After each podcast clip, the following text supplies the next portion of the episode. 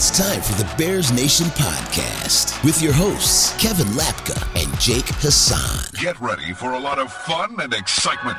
Strap it in. I know you're gonna dig this. It's Bears Nation, baby. To the Batmobile. Let's go.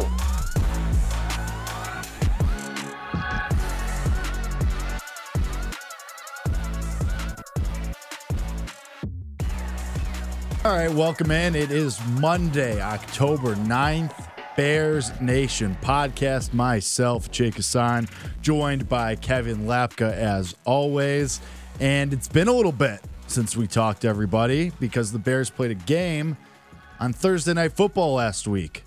And now here we are in our usual Monday spot to talk about that game, even though it feels like it was a lot longer than it was. It's where we're at. I don't know. I got no easy segue out of that, so we're just going to keep it moving here. Um, but the Bears actually won a football game for the first time in almost a year. The Chicago Bears have won an NFL football game. And I know that Kevin Lapka is going to have so much to say because he texted me, When are we talking about this when are we doing this lit podcast? I think is what the exact words were. Um, so, Kevin, the floor is yours to talk about uh, your baby boy, Justin Fields, and the Chicago Bears, who are back in the win column for the first time in almost a year. We're here. We're back. He's here. He's back. Uh, we're so far back right now. It's not even funny. Like, like you could not be more back than the Chicago Bears are right now. Caleb Williams talk off the board. It's not happening. Justin Fields is the quarterback of this team. DJ Moore is him. What a performance, Jake. I was on cloud nine on Thursday night. And rightfully so. So, so were you. So was every Bears fan across the country because it wasn't just the first win in 347 days, almost a year. It was a dominating win, Jake.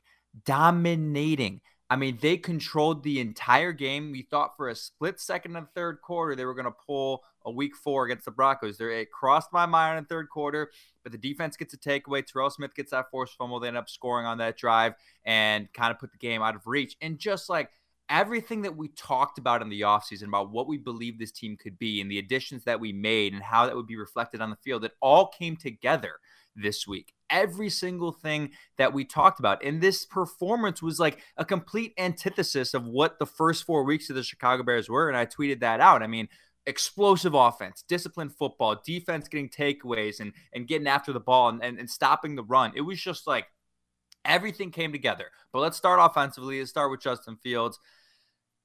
We're not, we're like, Jake, Caleb Williams is out of the question. Drafting a quarterback is out of the question. We're at that point. Like it, we have seen, like he still has to have a strong next 12 games, 100%. But at this given moment, this is your quarterback who's going to be this is the quarterback we thought we would see for the next 10 years. This is the quarterback that we thought would transcend this franchise. This is the quarterback who's going to be the first 4000 yard passer and all these different things. He's third in the league in passing touchdowns at this moment. He's like 14th in the league in passing yards which is just even incredible that he's that high up after the first three weeks of the season. This is the justin fields that i expected to see when he was drafted out of ohio state and we are finally seeing it. And we talked about hey build confidence. He built confidence in that Denver game. Can you compound on it? Can you build off of it? Because we've seen in the past in his career, he's had a good game, but he maybe doesn't build on it, maybe doesn't compound it.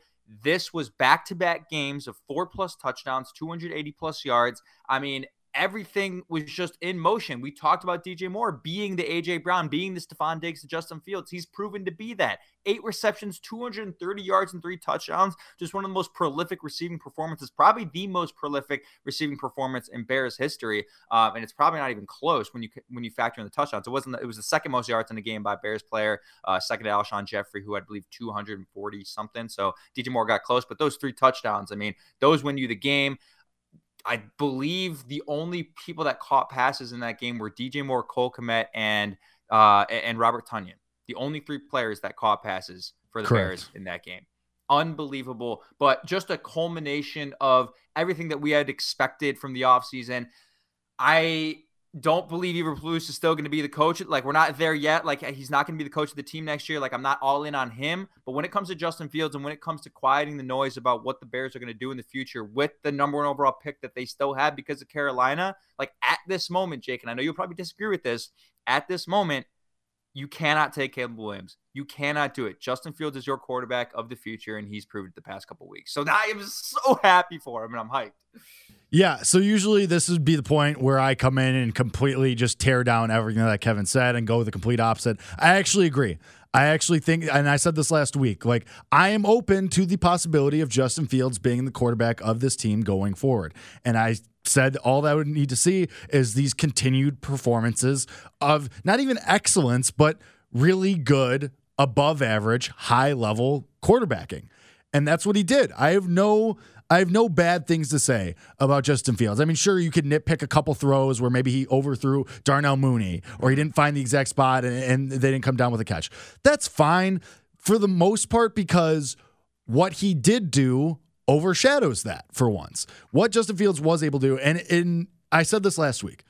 I wanted to see more of like the third, whatever it was, the third or fourth touchdown throw against Denver when he's moving around in the pocket. He's dancing around, he's got his eyes moving, and he fires a touchdown in the end zone. I think it was Cole Kmet's second touchdown of the day. It was the fourth touchdown in that Denver game.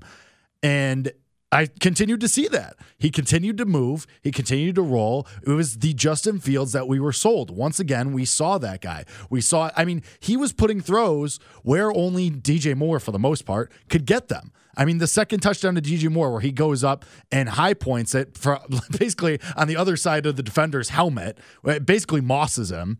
And then I think the third touchdown, which was perfectly placed between two defenders, two Washington defenders. It was a really high level throw, I thought. It was a really difficult throw, one that we're not accustomed to him making. And he made them. So even though there were some mistakes, and not every quarterback is going to be perfect, Never. but what he did overshadowed those mistakes. And you figure that as time goes on, and if this continues, you know, the one step overthrow of Darnell Mooney isn't going to happen next time. Or the throw that's a little bit too close to the defender and they're able to get a hand on it isn't going to happen next time because what he did do was put enough throws for me where only his receivers, again, mostly DJ Moore, could get them that it worked out. And DJ Moore is an unbelievable talent. You saw it. I mean, when he and, and, of course, and the Washington defense, they, especially the last touchdown, DJ Moore, his third touchdown, was a little bit like Washington defense, like trying to make a play, have to try and make something. They gambled, they lost, and DJ Moore was able to just stroll into the end zone. But still, I, I mean, it was an all-encompassing performance from Justin Fields, uh, and really what I was looking for. Now you have Vegas and Minnesota coming up, two of the worst passing defenses in the league. Can you keep it up? And that's what's going to be the next uh, the next question that has to be answered. You have some really weak opponents upcoming, and we'll get into that, uh, especially on Wednesday. But Eh, can you keep it up? And so far, I'm encouraged. Like you said, this isn't something we usually see from him. It's usually one step forward, two steps back. This was one step forward and then another step forward the following week, which is something that we haven't seen a lot with Justin Fields in his career in Chicago. So it's definitely encouraging. It's definitely what we were looking for. And I agree with you. As of this moment, October 9th, 11 10 a.m. Chicago time, I'm willing to say that Justin Fields is the quarterback of this team going forward. Could oh that oh change God. over the next 12 weeks? Yeah, of course. But as of right now, I'm willing to say that and willing to say, all right, you have that Carolina pick at one. Somebody's going to be desperate for Caleb Williams. You trade back to two or three or wherever, and maybe you're still in the top 10, maybe you're not, depending on, you know, how you handle these upcoming games. But ideally you trade back to two and you still get a Marvin Harrison Jr. for Justin Fields or, or uh, offensive lineman or whatever it may be. You get something and you're able to make out like bandits again, hopefully. I would. I, I just. I. I didn't think you would get to this point this soon. I really didn't. I, I thought it was going to take a lot longer for you to be back on the Justin Fields train and be out of the Caleb well, Williams, I'm, you know, sweepstakes. again, whatever. I said this last week. I said I was, I, and I, I still remain that I, I insist on keeping that same mindset. I'm open to it as of right now, this moment, season ends today. Okay. Yeah, Justin Fields is probably your quarterback going forward. But could that change the other way too? 100%. If Justin Fields goes out there in the next two weeks, especially, if he puts up a clunker against Vegas or Minnesota, then I'm probably coming back the other way because those are two really bad defenses. But so far, he's had two tests. I mean, one was against a truly terrible, truly atrocious Vance Joseph defense in Denver. And but it was a good launch point. It was a good jumping off point for Justin Fields. Now you had a little bit stiffer com- competition in Washington's defense, which still isn't great. We talked about that, but they're a little bit closer to average than you know the atrocity that is Denver's defense. So, now you have continued tests coming up. Can you continue to stack these performances?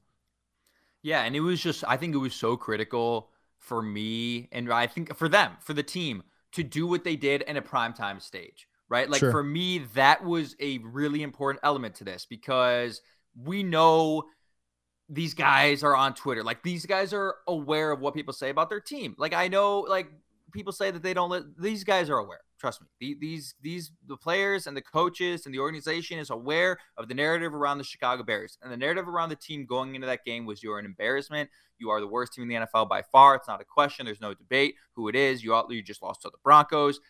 And in a primetime spot with the whole world watching, the entire national media, the entire country watching, and to put the performance that they put on in front of the entire country, like that is just such the confidence booster that they needed, not just for the Justin Fields, but for the entire team.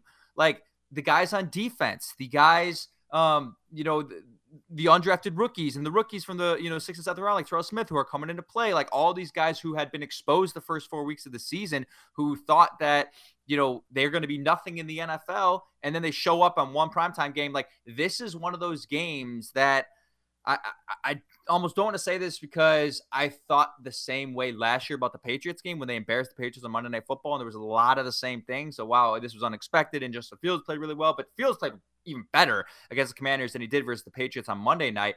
This is one of those games where you have the ability now to rattle off a couple of wins. Like you really, you're coming off of 10 days of rest, right? You need a, you got a lot of guys you need to get healthy. You got Jaylon Johnson coming back. Kyler Gordon should be reactivated off IR uh, and, and, and eligible to play this week, and all these different things.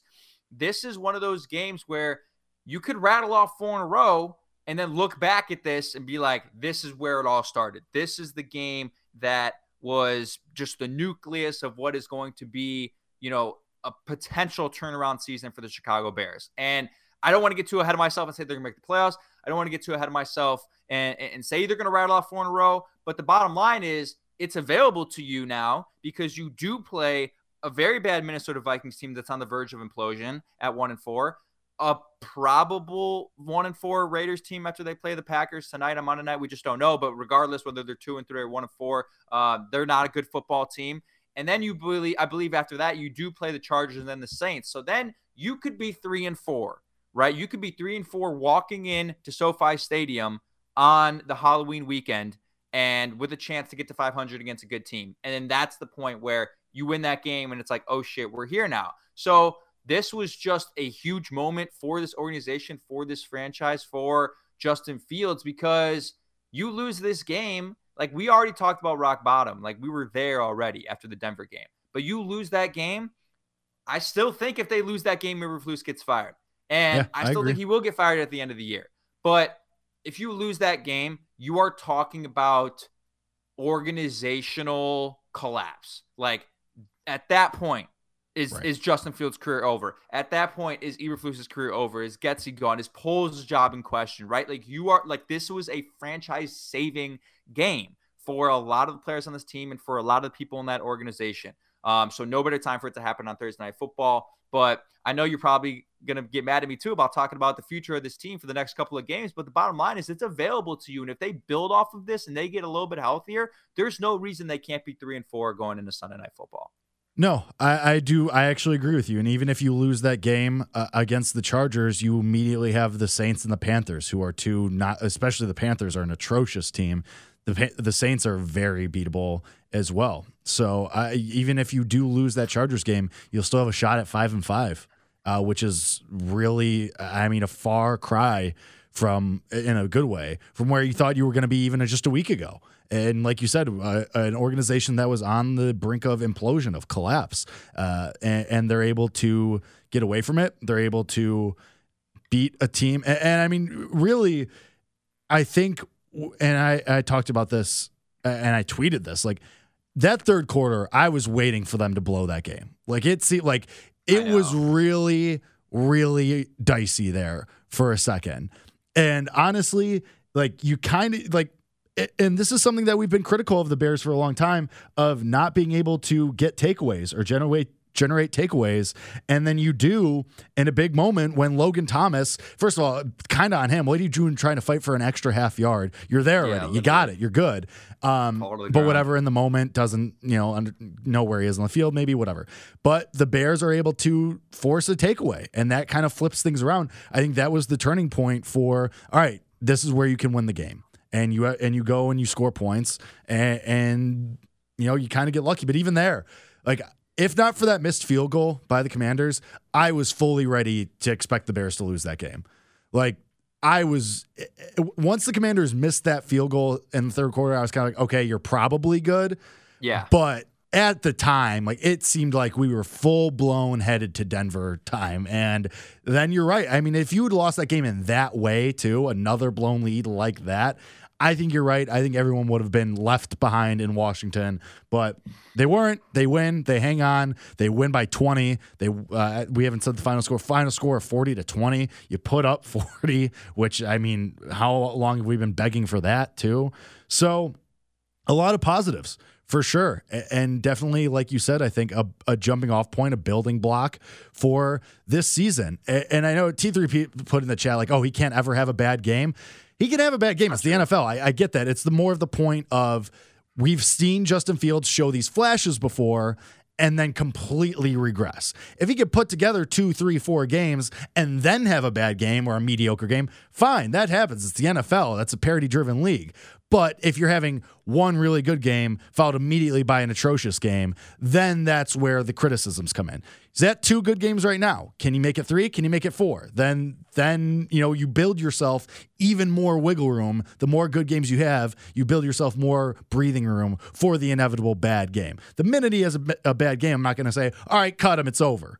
You know, and I know that sounds different from what I was saying a couple weeks ago because it is different. You were losing games in horrific fashion and he was not playing well. but now he's played back to back games where he played really, really well with two games upcoming in the next couple weeks to continue that really, really good play and entrench himself as the guy that Ryan Poles and maybe the coaching staff wants to keep around. Because I do kind of disagree, Kevin, where if let's say we're in this track of, you know, let's say the Bears win for the next five. Let's say that they beat the the Vikings and the Raiders. Let's say they lose to the Chargers, but they beat the Saints and the Panthers. Let's say they win four out of five, and you're five and five.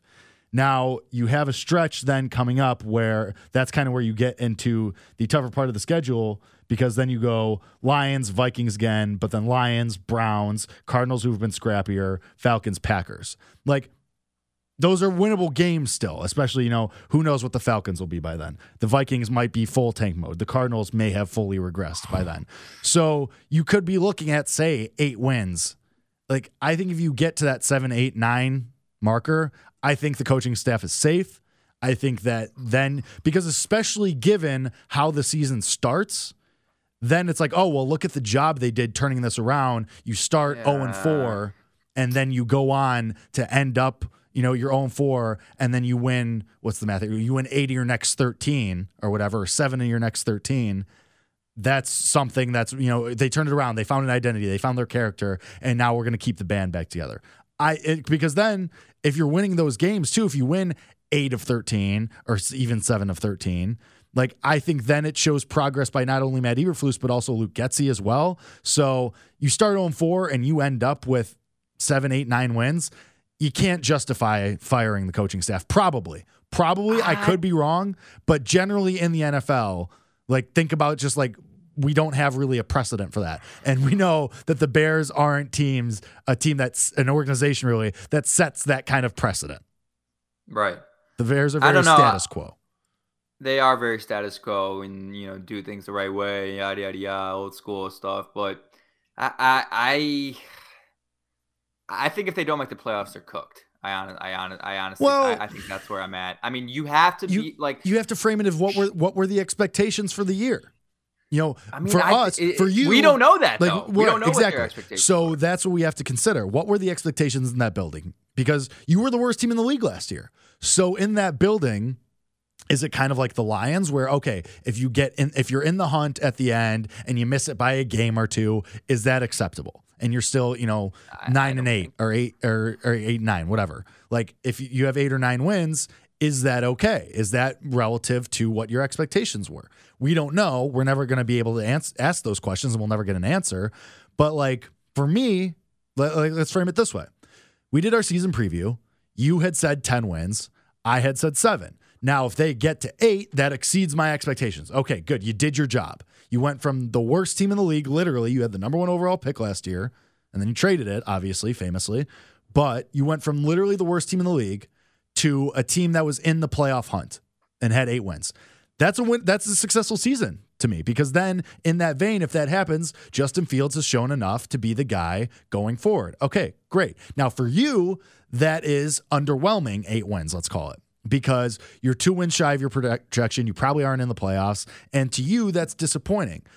So I feel like you have to frame it that way. I have a feeling that the Bears weren't expecting 10 wins and a playoff berth. I think they were expecting the goal, like like expectations. Like ceiling, maybe, sure. Like your ceiling maybe was 10, Sure. 11 wins, get the playoffs, cool. But expectations, like the, uh, you run, let's say you run the simulation 100 times, what do you get 95% of the time? Probably that six, seven, eight wins. So that's just what you have to consider. I just think almost though, if you get to that point where you're in the hunt with eight or nine wins, right? It almost makes the first four weeks look even worse for the coaching staff, though, because then you're aware, hey, we have the talent, we have the quarterback, we had all the pieces in place, and what occurred in the first four weeks of the season was such malpractice that it's unacceptable. That this was a playoff team, and this coaching staff was the reason they are not the playoff team. Like we could get to a discovery point where if they get to eight wins somehow and they rattle off, you know, seven, if they go seven and five in their next 12 games, which is not unachievable at all, Mhm. you get to that point and you do a whole season review and you and, and you do your exit interviews and everything, and you take a deep dive. If you're Ryan Poles and Kevin Warren, you take a deep dive into this team, and you think, wow, we we did a great job constructing this roster. We, we, we did the right thing, not trade, not drafting Bryce Young and keeping Justin Fields around. We, we, we did all of these things right. Like we did it the right way. Our coaching staff started the season 0 and 4, blew a 28 to 7 lead against the Denver Broncos, who could end up with you know, top three pick. And at that point, I think it makes the coaching staff look worse. And I think if you are the if you're Kevin Warren, you're Ryan Poles, like I just don't you what you don't if you're them and you go and you're approaching next season, the thing you fear about firing the head coach is regression, right? You don't want to go backwards and, and bring in a new head coach and have there be bumps in the road. I think they look at this and say, there's no possible way there is regression from this coaching staff. There's only positive progression if you bring in somebody new. Like it cannot be worse than what these coaches had been this entire year. And I think they're going to end up looking at it that way. Like, I, I just, I mean, how many first year head coaches have won the Super Bowl? Has that ever happened? I That's the only thing that might. I'm trying to think. So here's my thing. but like at least because uh, you talk about end of season exit interviews if they go seven and five here or whatever eh, let's even call it eight and four if you want to get real weird with it like then Eberflus, the coaching staff, can sell that they made adjustments. Yeah, we were terrible in those first four weeks, but then we found our. How, how can you say know. that if you I- if you I- go I- eight and four? too late. If you go seven and five, eight and four, I again we know what the Bears are. The Bears don't like to rattle the cage, and especially then think of it this way: Do you really want to start over in a whole new system for Justin Fields again? Yeah, yeah. I mean, I, uh, yes, yes, I, I do. But obviously, I well, you do, yes, Dream of him, but like Ed you have you have to like consider what the That's Bears do and their historical precedents.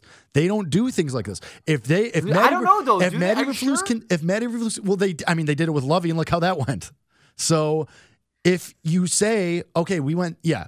If Matt Eberflus walks in and goes, all right, we were terrible. That you know, that's on me. But look what we did after that. We made our adjustments. We were able to block out the noise, and and you know he's gonna sell those outside circumstances, the whole situation with the coaching staff and Claypool, and he's like, hey, once we got all that set away, like once we got everything settled down and we were able to, you know, just focus on football, that's when things turned around. That's what they're gonna sell, and I think that Kevin Warren and Ryan Poles will buy that.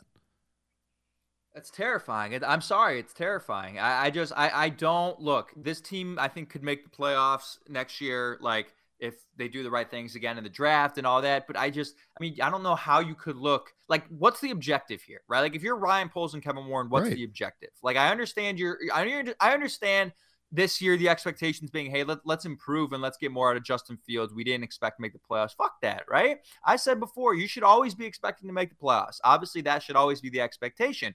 But if you look at next year, when you have potential two top five picks to shore up the um to shore up the offensive line and the defensive line or whatever you do. Well, you so I'll say that you if you have two space. top five picks, that means that you have not ripped off these okay, wins. That means you, you you've still then everybody gets fired. Yes, top five pick and a top 10 pick or something, right? Right. Whatever sure. it may be. Like you have the opportunity to draft impact players who can actually significantly help the roster next year. And you spend a lot, you still have a ton of money next year to spend in free agency. Maybe you go after an edge rusher, you go after, you know, secondary guy, whatever you need to do.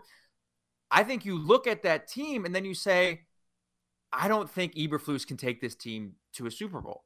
The expectation at that point is higher in 2024. We've talked for years about, not years, but a year now, about how that's the Super Bowl window opening. I'm sure they have the same exact timeline. And financially and just with the resources they have, it makes sense. And I think they're aware of that. And I just don't, I mean, there's no way to know, but I don't know how you, I don't know how if you're Ryan Poles and Kevin Warren, you, you look at the coaching staff and you say, that's a coaching staff that can win us the Super Bowl. And I just and that's that's to me is the reason why I don't think um, they'll keep him around. But I it's it's it's it's a hard argument to make because you're right, and I just don't fear regression because I think again that's the fear. That's the fear. That's still the fear, or, and that's the the logic, right? For organizations who don't want to move on, is fear of regression. We we saw improvement from these guys. Let's let's do it again next year. Let's see some more improvement. I, I, I don't think there's any way this team could regress next year if they got a new head coach, unless they uh, uh, uh unless it was a really bad hire. But if right. you're not a dumbass and you actually you know choose Ben Johnson or something, like odds are you're not going to regress. But the system the system point the, the system point is fair. I'll pitch this to you. Do they get to a point where the offense is so good for the next 12 weeks and the defense is still so bad and there's still decisions in the game that are still so bad that they fire Eberflus and promote Luke Getsy as the head coach the following year? Like, is that in play? I know we're talking about real big picture stuff, people. I know you came here for Commanders, uh, Commanders analysis and reaction, but like this is kind of where we're at here after after five games. We have to sort of ponder these things, and it's a really really important case study. Um, and I, I think that's in the cards. I really really do. I'm. Who do the players buy into more, Luke Getsy or Matt Eberflus? So this is what I'm going to say. I know Eberflus is like the defensive guy, comes from the defense background, blah, blah. I think, and again, this goes back to like, okay, what can, in your exit interview, what can you sell if you're Matt Eberflus at the end of the year? You can sell that you lost your defensive coordinator and not even to a firing. Out of nowhere, you lost your defensive coordinator one week into the season and that you weren't eh, ready to call the plays. You know, this you're trying to run Alan Williams' system instead of yours, and you can try and adjust well, on the fly. The same system. It's the same tree but, but, but, but you know what I mean? Like it's the same tree, but like there's intricacies and certain. And I know Eberflus is in all those meetings and everything, but it's still different. It's still a different set. You know, it's a different person leading that charge. So if you're Eberflus, you can say, okay, hey, I know I did a bad job with the defense, but let's hire a new defensive coordinator, you know, like, and I'll back off. I'll let that defensive coordinator handle that. That's what he'll be able to sell. I don't think. to answer your question, I, mean, I don't I don't fair. think it's outside of the realm of possibility. No. I think if the offense continues to put up 30, 40 points, I think that because then that means Luke Getsy has earned our trust back. That means that Luke Getsy has adjusted as well and shown that he's committed to playing to Justin Fields' strengths. So, no, I don't think it's outside of the realm of possibility. I don't think it's likely though. Like I, I don't think like if if anything, I think that the reverse is more possible. That Eberflus oh. stays and Getsy goes. But again, that would that would imply regression. That would imply that Getsy does not continue this formula that's been working the last two weeks. That implies that the Bears are continuing to lose games, in which case everybody gets fired anyway.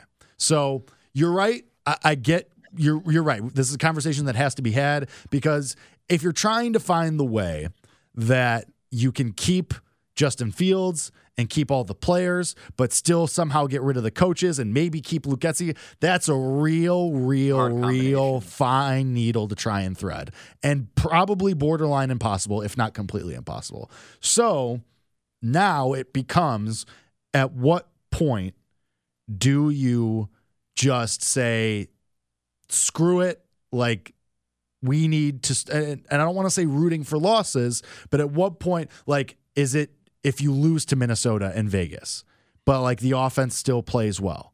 Is it, you know, eh, like, do you try and do it like last year where, okay, you lose the games, Justin Fields still plays well and shows you that he's still the guy, but then you get into the dicey territory of, okay, if you're losing games though, everybody gets fired. New system again. Is there going to be a regression there? Unless you get a mastermind or, or, uh, somebody like Ben Johnson who you have real, real good faith in that he can work with Justin Fields. But then it's okay. Is Justin Fields going to be here? Is that guy, the new head coach, going to want to work with Justin Fields, or is he going to prefer Caleb Williams? And it's just a whole thing.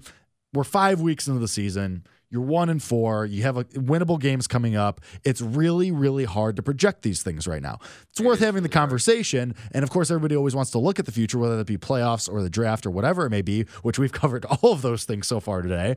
But it it's there's so much more that still we can't we have to find out about this team in the coming weeks. There's still so much more that we don't know eh, because there's still 12 games left. There's still months left of this season. There's still what?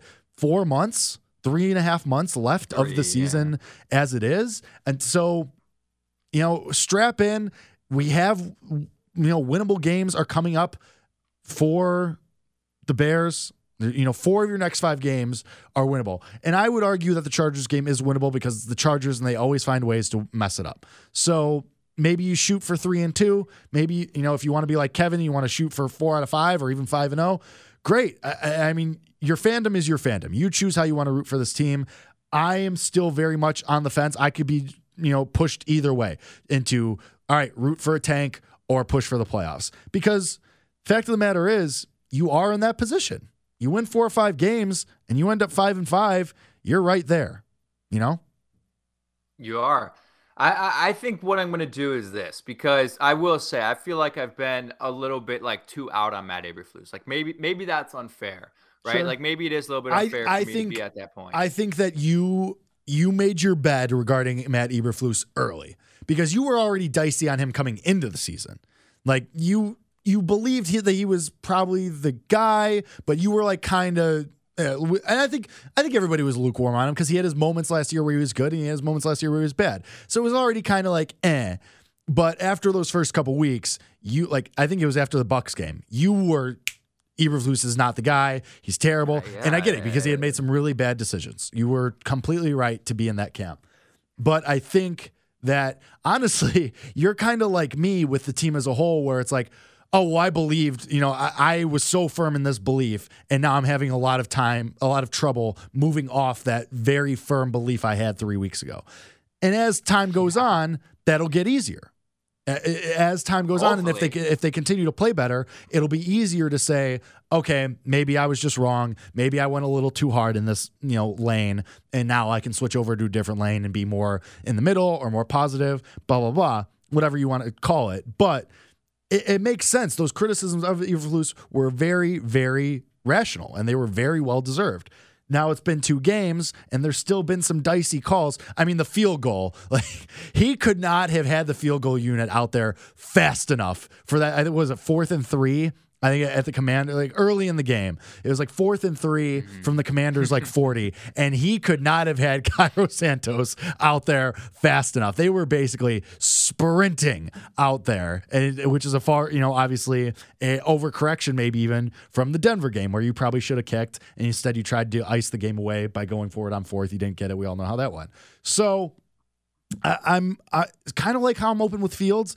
I'm open to Eberflus proving that he can make right decisions and have the team ready to play. There was a lot of extenuating circumstances. Now, Chase Claypool, one of those. I mean, Matt, we talked about last week. Matt we Eberflus got asked for six minutes about Chase Claypool alone.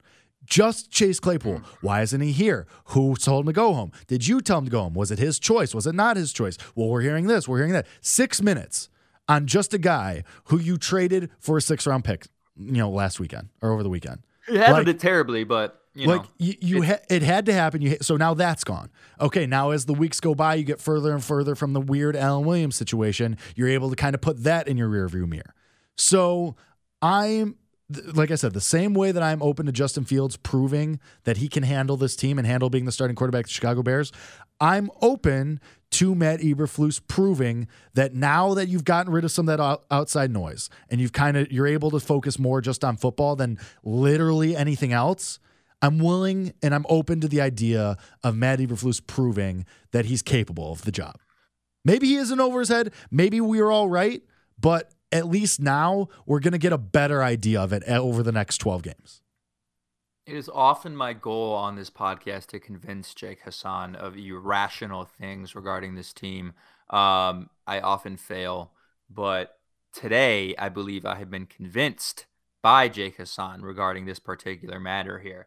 Um, I, I, I think now that I think about it, right, and I and I put more, you put more emphasis on the extraneous search uh, situation and circumstances, right? With the Alan Williams thing, which is really, I know there, there's people who want to put that on Matt Eberflus. Don't put that on Matt Eberflus. He didn't know Alan Williams was going to do inappropriate things with the team. He didn't know that when he hired him. Uh, you can't put that on him. You can't really put it on Matt Eberflus that Poles brought Chase Cleveland, although it was probably uh, a mutual decision between the two. I'm sure I would hope at least Matt Eberflus had some say in bringing in a guy like that and hoping that he could um, turn him into a different player and, and a different person.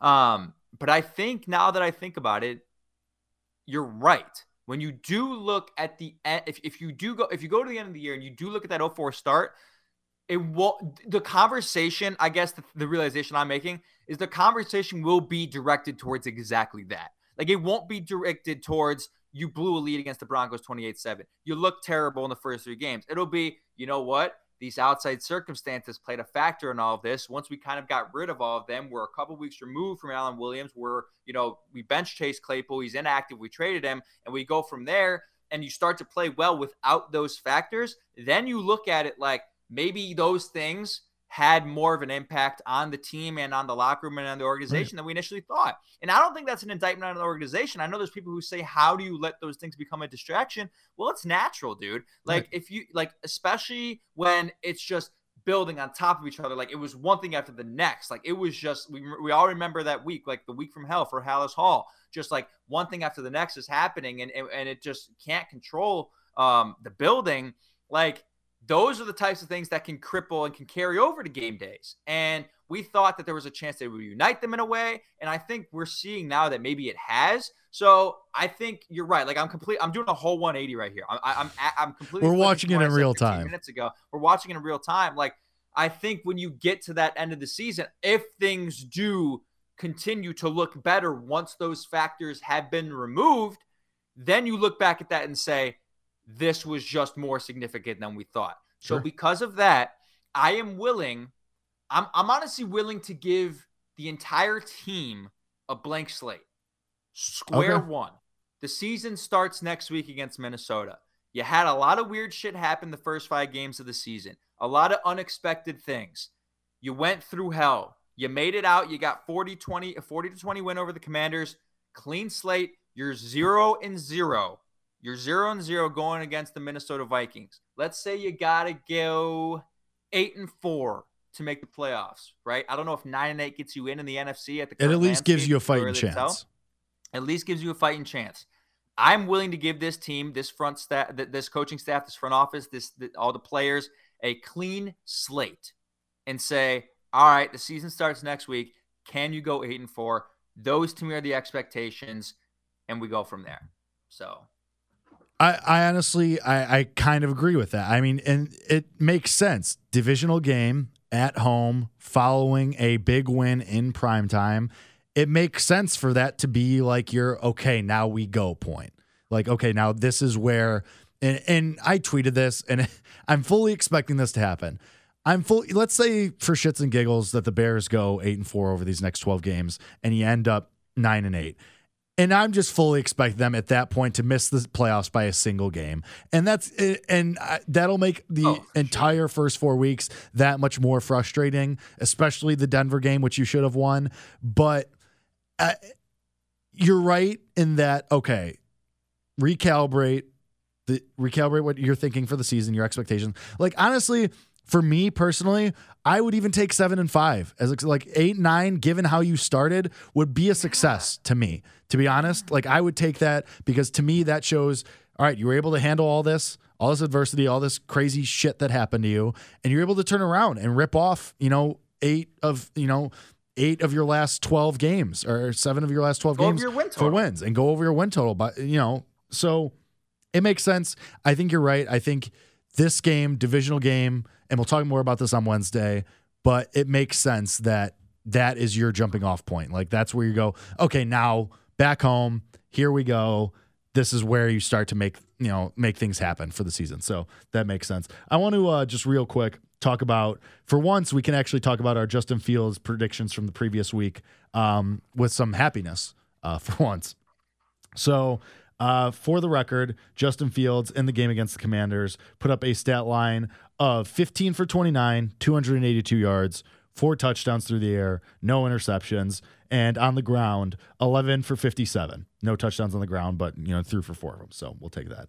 That in mind, I predicted 20 for 27, 263 passing yards, 72 rushing, an interception, one passing, one rushing. So, eh, not really close, but whatever. Um, Kevin predicted 280 passing yards, so off by two passing yards. 24 for 31. We were both off on the completions. 57 rushing yards. Kevin. Stop it.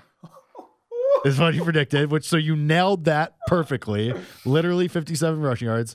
And then a rushing touchdown, which he didn't get, but two passing touchdowns. So exceeded expectations. Kevin's apparently is a clairvoyant as far as the yardage totals go. Uh, I nailed the That's rushing total, which is hilarious, and only off by two on the passing. So kudos to Kevin for that one. But yeah, I mean, maybe we're looking at uh, uh, the future of the Chicago Bears now, which is a uh, an actually fun place to be, and we'll see we'll see how it goes. Uh, anything else, Kevin, from the Commanders game for you? Well, I kind of want to just real quick, as we're talking about Justin Fields and his performance, he's probably going to win, you know, FedEx Passing Player of the Week, of the week and yep. uh, Player of the Week, and and he won't win an NFC Offensive Player of the Week because obviously that award will go to DJ Moore. It would be foolish if it did not go to DJ Moore. Uh, but you know, he'll be the Air Player of the Week, whatever the dumb FedEx thing, whatever. It's a cool accolade. Anyway, like after these last two games, and looking at the quarterback landscape in the NFC, especially after Sunday Night Football, I think you start to you can start to ask the question of is Justin Fields the top five quarterback in the NFC? And I go through it and I list it out, and here's here's what I had. I had Jalen Hurts one, Brock Purdy two. Okay. Wait, I I I had it. Hold on. Jalen Hurts one, Brock Purdy two. I don't know if I who I had at three. If it was uh yeah okay sorry. Jalen Hurts one, Matthew Stafford two, Brock Purdy three, Jared Goff four, Justin Fields five. That that that's where I'm at. I I think at this moment, I know Kirk Cousins is still playing pretty well. You could maybe put Kirk in five at, and, and Fields at six, but you could make the argument.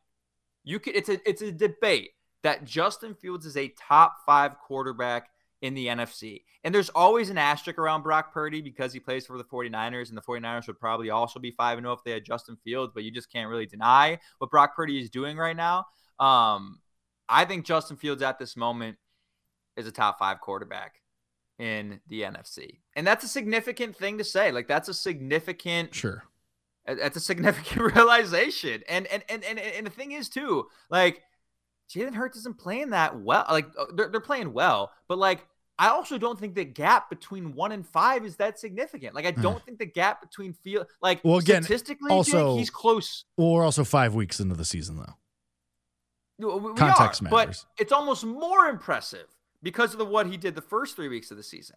So you, all I'm saying is you're on pace to have also don't no Geno Smith is not a better quarterback than Justin Fields. Like we're, we're not going to keep doing the Geno thing, are we? I, I don't know. We're not we're we're, eh, we're not going to do that. But you are in the potential area of having a Pro Bowl quarterback. That's where you're at. Sure. Um, and I, I- and and that's I don't think. I'm there yet, but I would hear the argument. I would probably still put, and this hurts me to say, but Kirk probably over Justin Fields right now. Him or uh honestly, I mean the way Baker's been playing has been very impressive. Um so I, I would hear arguments for one of Justin Fields, Kirk Cousins, or Baker Mayfield going in that fifth spot. Um, but uh, you're right. I mean, the argument is there for sure. Um, it sure as hell ain't Dak Prescott after last night. So Sure that guy stinks. Um, and that team stinks. I got a couple things from the Commanders game. Okay. Um, that that I want to detail since we I know we've done uh, a lot of broad view stuff, which is you know really important, and I know we're four days after, so people probably prefer that. Uh, but when you just look at the specific things in this game, right? Like I, I think we undermine or we have to this point like the significance of Cole Kmet on this offense. Oh, like yeah. when Cole Kmet has a good game, the Bears win. Like it is there. There is a direct President- correlation between President Cole of the Kmet. Cole Kmet fan club, famously. who me? Me, founding you, yes, founding you, member. You, you founding member, but you've been quiet about him. I haven't seen a lot of conviction from you about Cole Kmet, but now you can really stand on a on a podium here as, as the as the president of the Cole Kmet fan club here. Uh, and five receptions, 42 yards and a touchdown. Just you know, getting open, making plays. Significant, right? This is Yeah. a guy you signed to a contract extension. Like, there's a reason they signed this guy to a contract extension. And when you give the guy a ton of money, when you give any player a ton of money, you don't want him to go backwards. You want to show your worth and show your value. You don't want to pull a Joe Burrow, although he had a great game against the Cardinals, uh, and stink it up the first four weeks. And Cole Kmet has been absolutely great. So I want I want to mention that. Um, I don't really have much to say about Darnell Mooney. Wasn't really on him uh, in, in that game. Let's look at the defensive side of the football. Let, Mhm. let, let's go there real quick because we saw the takeaways and we actually saw the Bears get sacks. And what we see the Bears do, like this was a game when we talked, like, I don't know if we mentioned this. I don't know if I, I don't think we mentioned this on the preview pod because we hadn't heard the report yet. But then there was that report about Peter King saying uh, Eberflus could lose his job if they lost. And it was at that moment where I was like, I think the Bears, it was after I'd made the prediction, so I couldn't walk it back. I predicted Commanders to win. But it was at that point I was like, I think the Bears are going to win because I think Eberflus is going to do anything. Like, if this is truly a, a job saving game, he's going to do anything he can to save his job. And from the defensive side, what you saw was they brought a ton of pressure. They're aware of Sam Howell is still as a young quarterback in the league, although he had a ton of passing yards and most of it was in garbage time, just catching up. Um, they sent the dogs, man, and it paid off most of the time. You know, they actually had four sacks after having only two in the first four games of the season. I believe they had five sacks. I take that back. They had five sacks. They got another one late. You had one from Greg Stroman. You had one from Demarcus Walker. Yannick Ngakoue got in the mix. Rasheem Green getting in the mix. They had TJ Edwards get a sack on a blitz. Like, and this is what we had been talking about. We had been clamoring for send more pressure. We know your guys up front aren't getting it on their own. We have to find ways to send pressure. They were really creative with some nickel packages and some corner blitzes and just getting, you know, guys in the face. Sometimes with Jaquan Brisker getting in the face of Sam Howell. They did a great, great job of finding a way to dial up pressure against the Washington Commanders offensive line that's a little bit vulnerable. Get after the quarterback, force Sam Howell to make mistakes, and he did just that. Um, so I want to see that continue. Maybe he's not coaching for his job next week, but it should be the same thing that same sense of urgency, that same pressure, because we know they're one of the lowest blitzing teams in the NFL in general, and they like to drop back in coverage and they like to play zone and bring their guys in coverage. But you saw the effects of what can happen when you do send these guys after a younger guy like um like Sam Howell, and he still gets the ball out quick. Like you, it may not have a ton of success against a guy like Kirk Cousins who gets the ball even quicker next week, and we'll talk about that in the preview episode on Wednesday. But I was just really happy to see them dial up some pressure and actually get sacks and get hits on the quarterback and get tackles for loss. That was just such a positive sign after what we had seen was the most abysmal front four that this franchise has ever seen through four games. So uh, that was just a huge development for me on the defensive side. Yeah, and maybe it's Demarcus Walker and Yannick Ngakoue getting more comfortable, getting you know finally up to speed. Sure. Uh, that could be part of it. I mean, Gervon Dexter was all around the quarterback as well, so that's a big development to see from one of your rookie draft picks as well, which is huge. I is Greg Stroman just really good? Dude, he might just like be he might good. just be good, like legitimately. Like had had the good. interception. I mean, he it had like you said had a sack, had an interception. I think against Denver, right? Or he had some big play against Denver. He might just be good, and if that's going to be the case, and I mean this is so far away, and we don't have to have this conversation for a while, but Jaylon Johnson's a free agent at the end of the year, and if Stroman's going to be really good. and you believe in Kindle Vildor uh, on the inside, Kindle or not Kindle Vildor? Vildor, uh, wow, uh, that was weird. Kyler Gordon, Kindle Vildor, uh, still haunting my brain apparently. Um, and then you like, and it, let's say Tyrique Stevenson continues to progress over the year. You might have options there. I'm not saying that let J- Jaylon No, Johnson. I- walk. I'm not I saying that at all. But if Greg Stroman's going to be really good, I mean that's back to back weeks where he's made an impression, and where I mean he played well at, at the end of last year too. So he's keeping it raw. So good for him. Um, that's but you're right. It's good to see the adjustments being made. Hopefully they can keep it up against Kirk Cousins, who. It, it, you know, you say Kirk Cousins gets it out faster than Howell. Howell's mobile though too. Kirk Cousins is not mobile whatsoever. Right. So that you know it kind of like evens out. I feel like a little bit, but that remains to be seen. So we'll see who comes back off injury. We'll see the injury reports. We'll talk about it on Gordon Wednesday. Off IR today, just now while we're on this podcast. Really? He's been uh, designated to return. Also has Doug Kramer, Well, uh, Jake's goat. Th- but that's that's has the 21 day window though to officially be activated, correct? yeah, right. I mean, like, yes, yes, 21 window, right? Like, But you know, still implies that maybe he'll, he's on track to play I think he'll this week. probably play. Sure. Yeah, and, and you saw like uh, cases from around the league, right? Like Cooper Kupp activated off the 21 day window, plays Played immediately immediate- Von right? Miller, You- another one. Played immediately. Von Miller, right? You know, Which Cooper Jonathan Kupp, Taylor, who Comeback player of the year. Give it to me, baby. Really? Wow. Uh, 80 to 1 down to don't 20 to 1. But that's You a conversation that? for different. I- yeah, that's. I don't know. I didn't really. Okay. Um, It's a different that is conversation for a different show. It is. Um, yeah, a hundred percent. The Jaylon Johnson thing is interesting. That's a guy who's supposed to still get a contract extension. He hasn't gotten it yet. I think you're onto something there. Also, Terrell Smith, dog. Yep. Uh, I believe Rookie- he got another hurt rookie. in the game. Yeah. Didn't he? He ended up walking. I mean, who we have didn't get hurt in that game? Jesus yeah, I Christ. know. My God, it just seemed like everybody was going down. But Terrell Smith with a huge forced fumble. Yep. Um, and why am I blanking? Who got the interception? Why? Why oh, it was Stroman. Yeah, we just talked about that. It was Stroman. Um, who, who who's been great. So, and that's the other thing when I talked about this week or this last week being the antithesis, right, of the first four weeks of the season, Chicago Bears. The major thing that I'm referring to there is, and one of the things that frustrated me most about the coaching staff was not getting the most out of your players. You know, having these guys at the bottom of the depth chart just be completely exposed. Like good teams get the most out of these guys who at the bottom of the depth chart, right? These seventh rounders, like Greg Stroman, a seventh rounder in 2018, and this is a kind of a revenge game for him. He, you know, was drafted by the the Redskins at the time, now the Commanders. Um, and you're just getting production out of these guys. And you know, shouts out to God, I should probably know who the cornerbacks coach is, but um, the cornerbacks coach is doing a hell of a job uh, with these guys. They're really across the roster. Like Gervon Dexter finally came alive. I know Zacch Yep. Pickens has been non-existent, uh, but you started to see more plays from guys who you know we thought weren't getting developed by this coaching staff, which is another reason why I said I'm willing to give them a clean slate. Real quick before we head out of here, um, teams that the Chicago Bears are better than Oh, in the. NFL. Let's create a list real quick. The New York Giants. Yes. Yes or no?